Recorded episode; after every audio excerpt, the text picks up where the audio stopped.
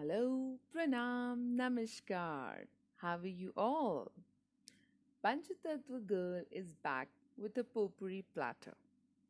And today, I'm going to pluck a very beautiful, cute, and innocent petal in the form of a tale. I call this tale cute and innocent because it is written in the words of a toddler, which is written by her mother, but the thoughts are of a toddler, what they think and how they think. This tale is written by Sri Parna and she writes all these tales in her series called Diary of Sampurno, her kid. I'm sure you're going to love this tale a lot. If you want to read more of Sri Parna's work, you can check her website wizardansel.com. Also, she's author of many books. Few of them are Kolkata Chronicles, Announcement, Tales of Wizard Ansel, and she is also the co-author in many books like Hawk's Nest, Route 13 Highway to Hell, Tea with a Drop of Honey. To check more of her work, do visit her site wizardansel.com. So let's hear this tale which she writes in the Diary of Sampuno, the title of which is The Full On Treachery. Dear Diary, didn't I once tell you that these adults must never be trusted? I once again learnt it the hard way. This man and woman in the house, I must say, are so deceptive. For the last one month, they were singing in my ears. Be a good boy, drink the milk, soon we will eat rice and all the things nice. And I was so happy from within. The woman who is usually around me kept disappearing for some time and came back with eye catching clothes.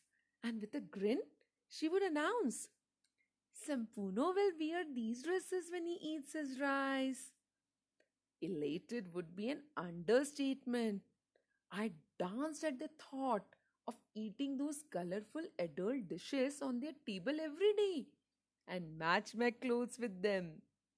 But, as I said, you can never trust their words. Came the awaited day, and myriads of people started pouring in. I kept looking for the food.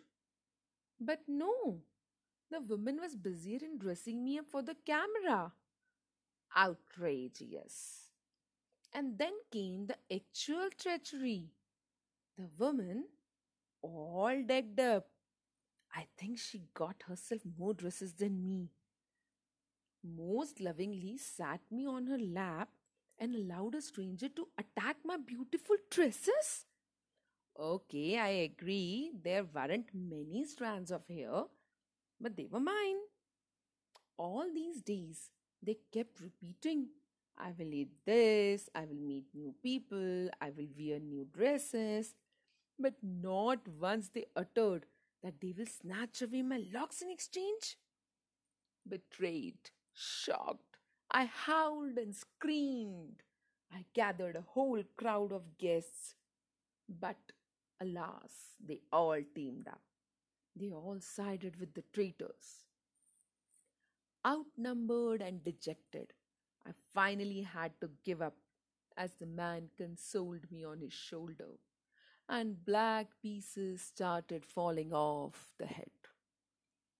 I could not see clearly with the flood of tears blocking my vision, so I sobbed silently while bidding goodbye to my black beauties. On a positive note, the operation did not take long, and soon I was ready for my favorite activity, bath time. But I missed my hair, so I did not stop crying for the next several minutes. Are you wondering if they actually gave me anything to eat after all the drama? Well, let's keep that story for another day. For now, please join me in mourning the departure of my hair. Oh, I miss my hair. That's all for today. Thank you very much, guys, for listening to me and Sri Parna. Such a beautiful tale you had written. This reminds me of uh, my son's Mundan ceremony as well as Annaprashan. And now I feel so bad. Poor baby, once again tricked. My heart feels for him. So, guys, I hope you loved this tale. That's all for today. Pragun will be back with more Kisse Kahani tales and stories. Till then, just keep smiling and keep listening. You can read more of my work on my website www.praguntatva.com or you can find me on any social media with the handle at the rate ipragun. So that's all for today. Keep smiling, keep listening. Bye bye. Namaskar.